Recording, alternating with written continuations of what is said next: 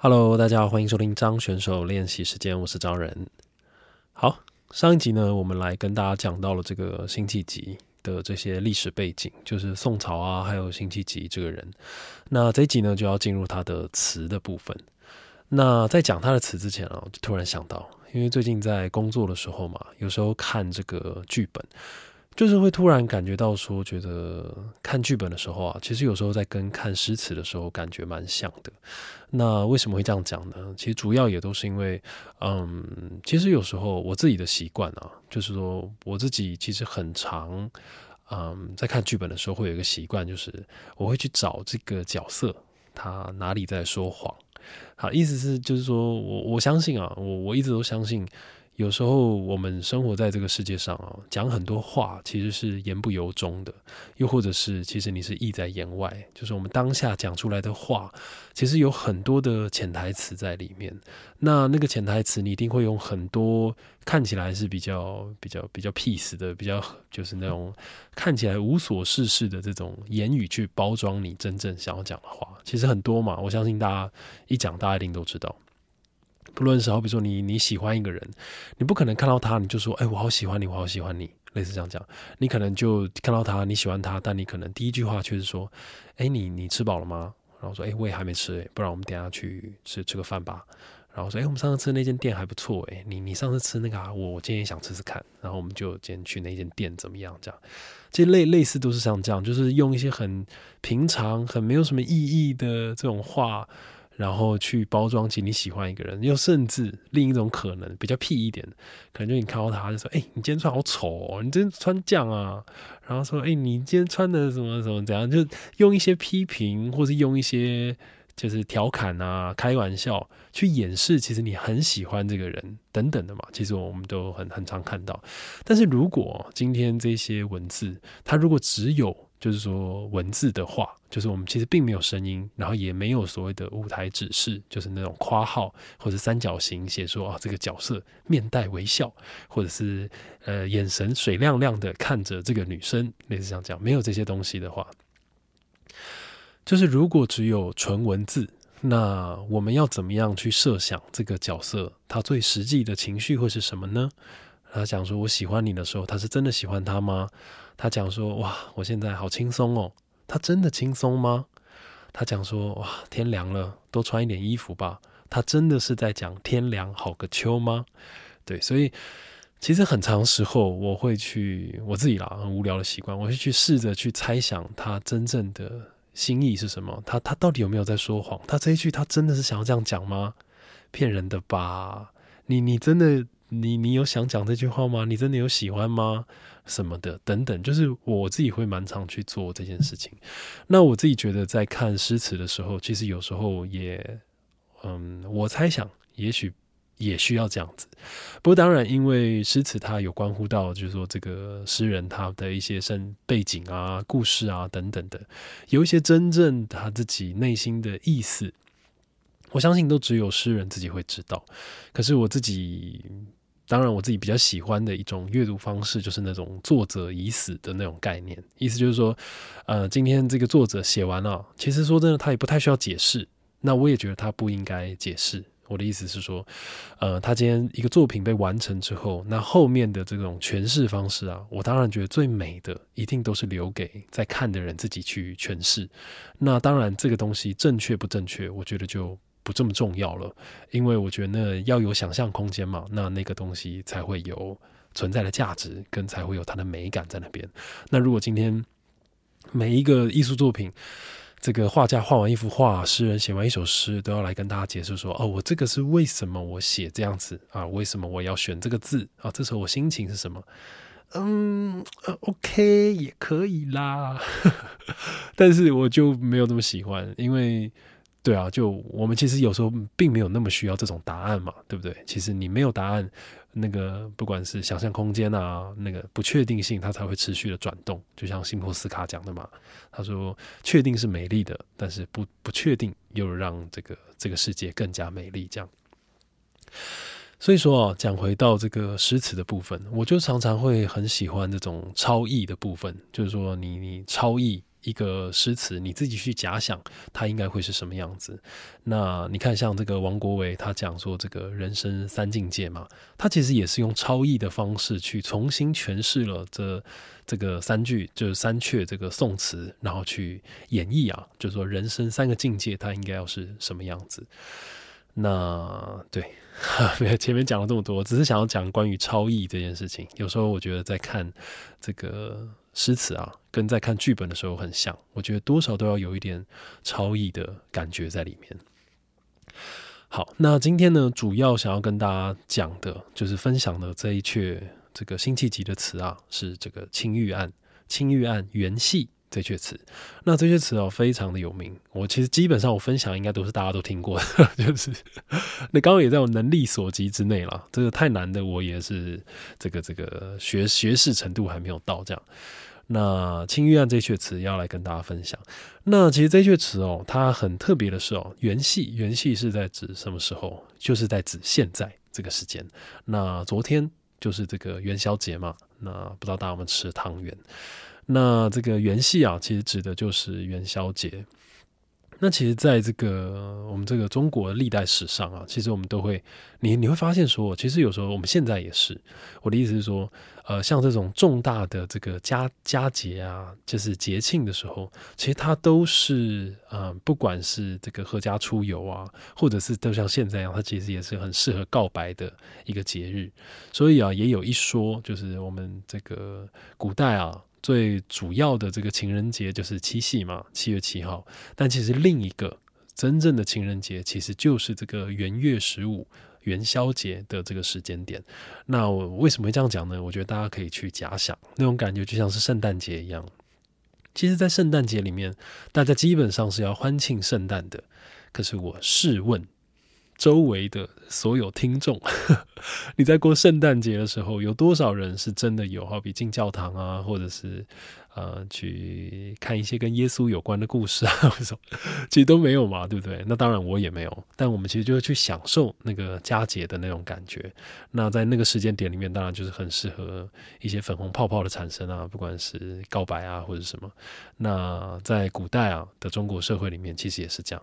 元宵节啊，就是很多情人可以就是倾诉自己的心意，或者是这个共结佳偶的一段这个一个节日这样子。那元系这阙词就是在这个时间点所写的。好，但是这个辛弃疾啊，当然他是一个我们上一集讲了嘛，他是一个这么样文武双全的人，他其实很多东西他他一定是有更有他自己的铺排在里面。我猜想是这个样子。那好，我就先来讲一下这阙词，这个是《青玉案·元系》：东风夜放花千树，更吹落，星如雨。宝马雕车香满路，凤箫声动，玉壶光转，一夜鱼龙舞。尔尔雪柳黄金缕，笑语盈盈暗香去。众里寻他千百度，蓦然回首，那人却在灯火阑珊处。好，以上这个就是《青玉案》这阙词。那最后一句就大家都都听过嘛？最最常听就是在那个《还珠格格》里面有没有那个萧剑对那个金锁吗？好像是金锁。他说：“众里寻他千百度，蓦然回首，那人却在灯火阑珊处。”对我第一次听到就在那个时候。好，那《青玉案》这阙词哦，这个基本上哦，在整个历史上分为主要有最主流的一种解释。就是说，都是一种男欢女爱的解释，意思就是一个人在等另外一个情人，一样是在形容在这个元宵佳节里面的这种张灯结彩啊。那最后远远的看到自己喜欢的人就站在这个灯火阑珊处。最主流的，基本上我们听到的应该都是这样子的解释。但是呢，嗯，我自己喜欢的是另一种。好，那我等一下来讲。好，我们先逐句的来跟大家解释这阙词。好，他说：“东风夜放花千树。”更吹落，星如雨。这个东风啊，指的就是春风。他说，春风啊，吹遍了这个这个冬天植伏的这些枯枝，然后让这些树木啊，都长出了这些花朵。那我们看到，在元宵佳节里面呢，夜放花千树。这个花啊，指的可以是鲜花，就是真正的花朵；那指的也可以是天上放的这个烟花。然后他说：“吹落，更吹落，心如雨。”你看他把这个花瓣给吹落在地上，又或者是这个烟火、烟花在夜空中绽放之后，它被这个风吹过嘛，或者是我们看到那个点点的繁星啊，就像这个烟烟火像那个繁星一样掉下来。他就在形容“更吹落，心如雨”。好，先从一个很大的这个空间里面去讲了元宵佳节，远远的看过去，哇，它就是这样一个色彩缤纷。的的一个这样子的情景，好，然后再来就越来越靠近啦。那他就说：“宝马雕车香满路，凤箫声动，玉壶光转，一夜鱼龙舞。”这个宝马雕车香满路啊，雕车啊，就是这种充满着美丽雕刻的这种车子啊。宝马就牵着这种个美丽的这个华美的车子，走在这个路上。那这个香满路。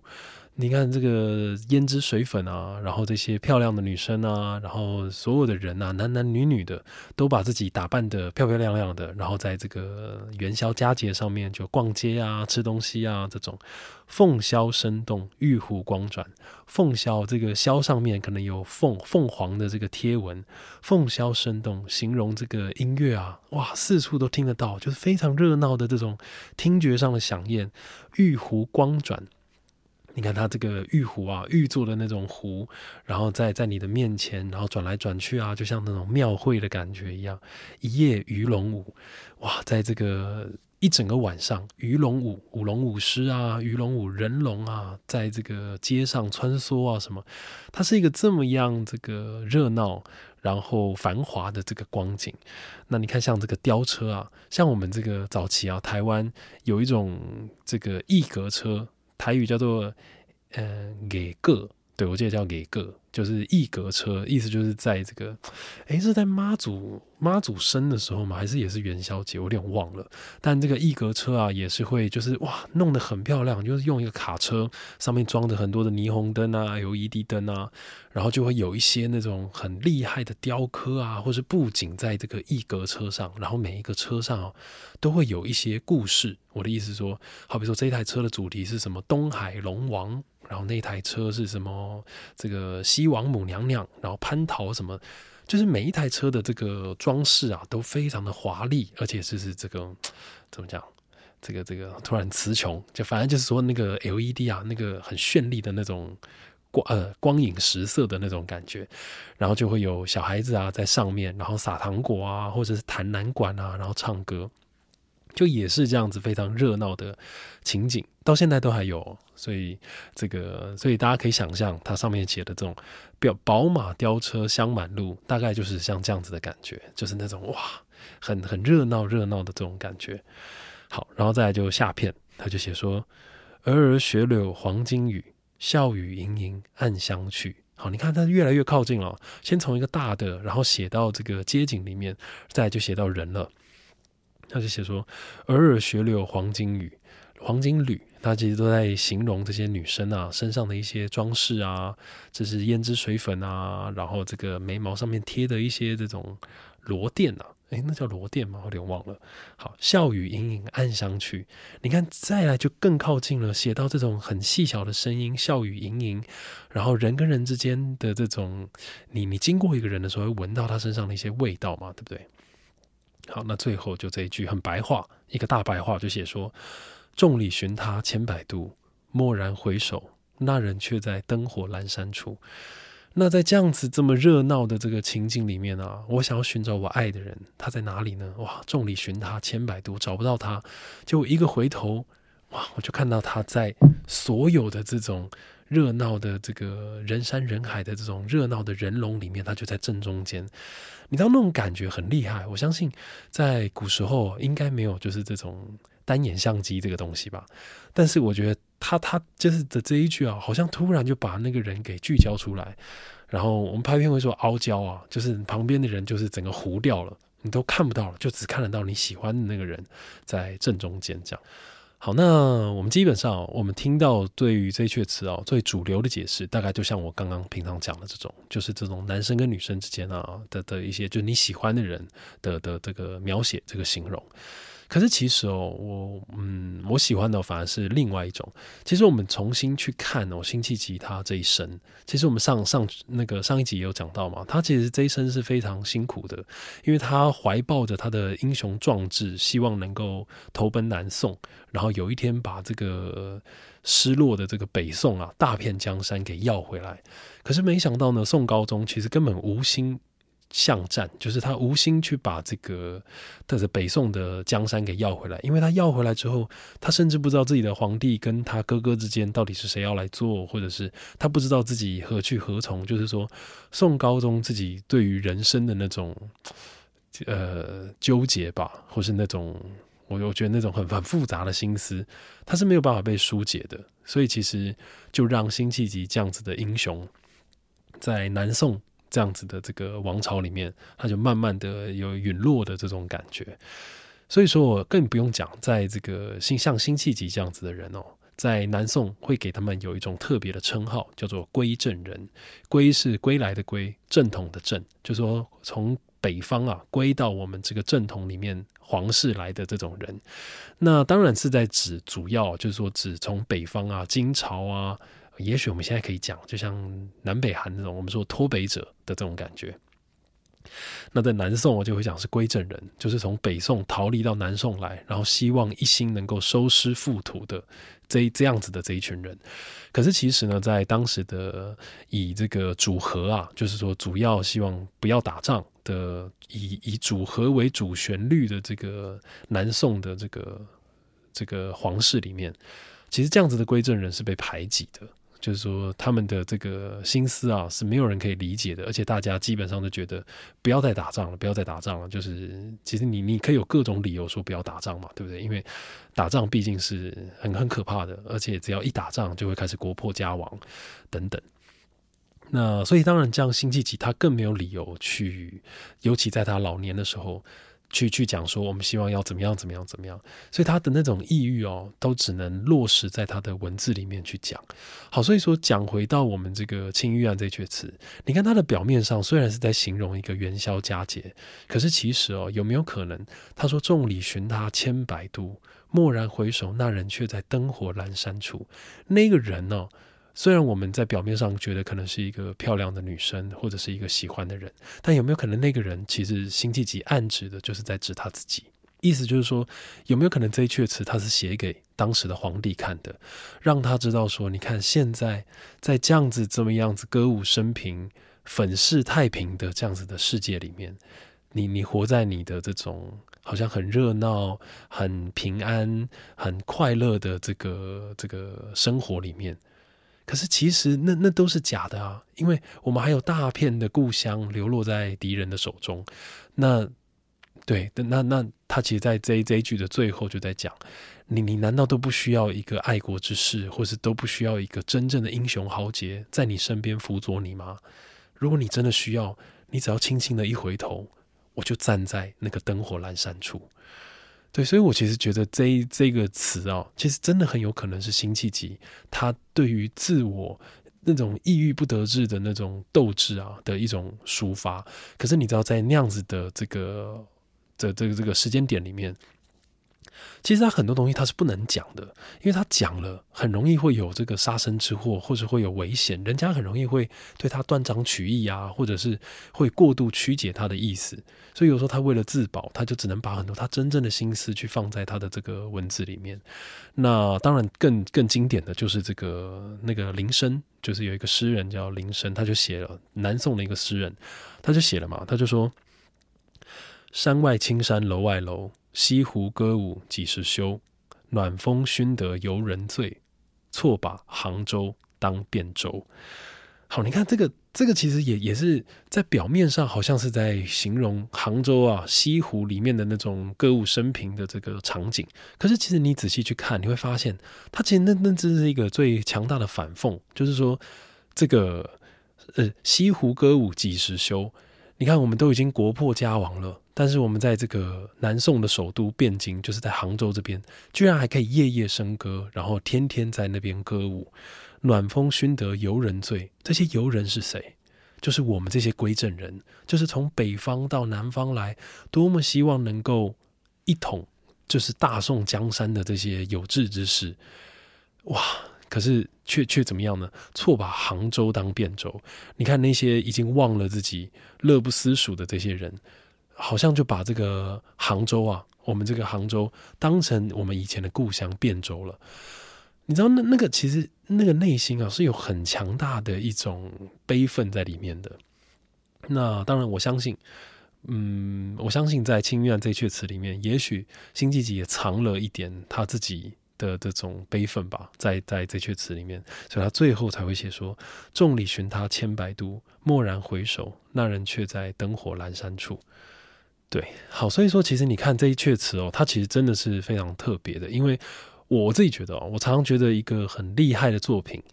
它是绝对有办法可以让外行看热闹，然后内行也可以看门道的这种作品。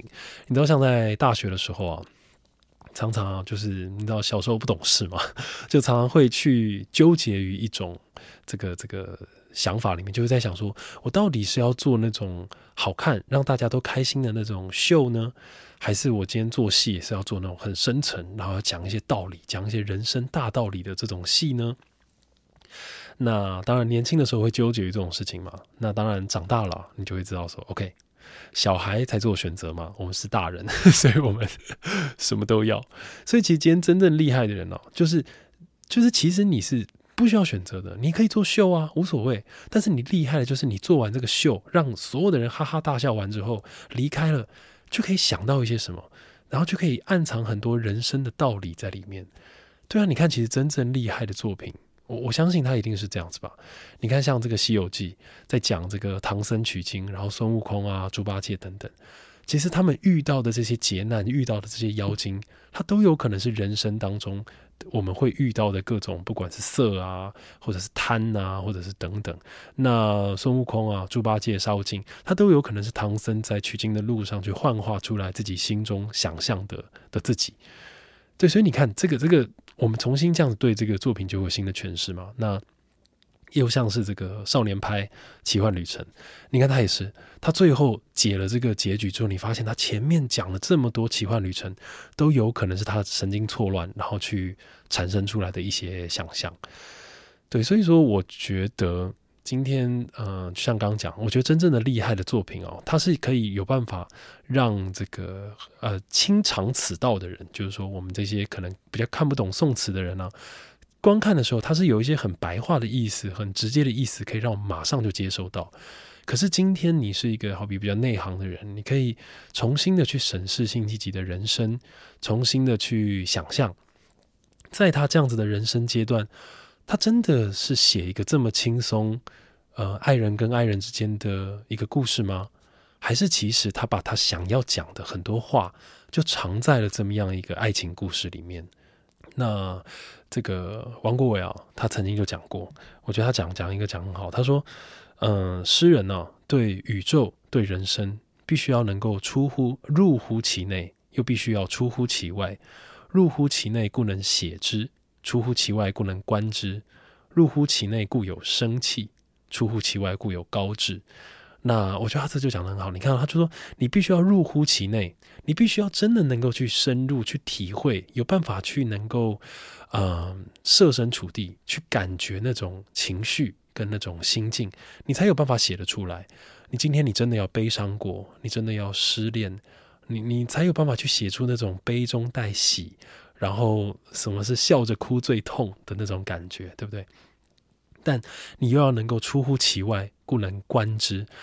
其实我觉得出乎其外，这是最最最难的，因为有时候我们在人生的这种关卡里面，我们很容易就会腻在那样子的情绪里嘛，然后你就会觉得自己非常的痛苦。可是我觉得今天一个人他要怎么样能够去显现出他的这个心智啊，跟他的这个高洁，人家说这个。时穷节乃现嘛，意思就是说，你要在最困苦的时候，你你这个人的清高啊，是怎么样子才最最容易显现的出来？所以你看，像这个李后主啊，我们之前讲，他说：“问君能有几多愁？恰似一江春水向东流。”你看他国破家亡，他是亡国之君呢，他明明那么样的痛苦，他最后其实这个结语哦，大可以收在我我过得非常的痛苦，我非常的不开心。可是他却收在问君能有你，你能够有多少愁呢？你知道愁是什么吗？我告诉你，愁是什么？愁啊，就像是我现在面前的这条长江，滚滚的春水就往着这个。东边呐，太阳升起的地方滚滚流去，你看是多么壮阔的景象啊！你看他用一个这么样开放、这么样壮阔的景象去形容他内心那么纠结、那么小、那么痛苦的一个愁苦，哇，那个真的很屌哎！我觉得很厉害啦。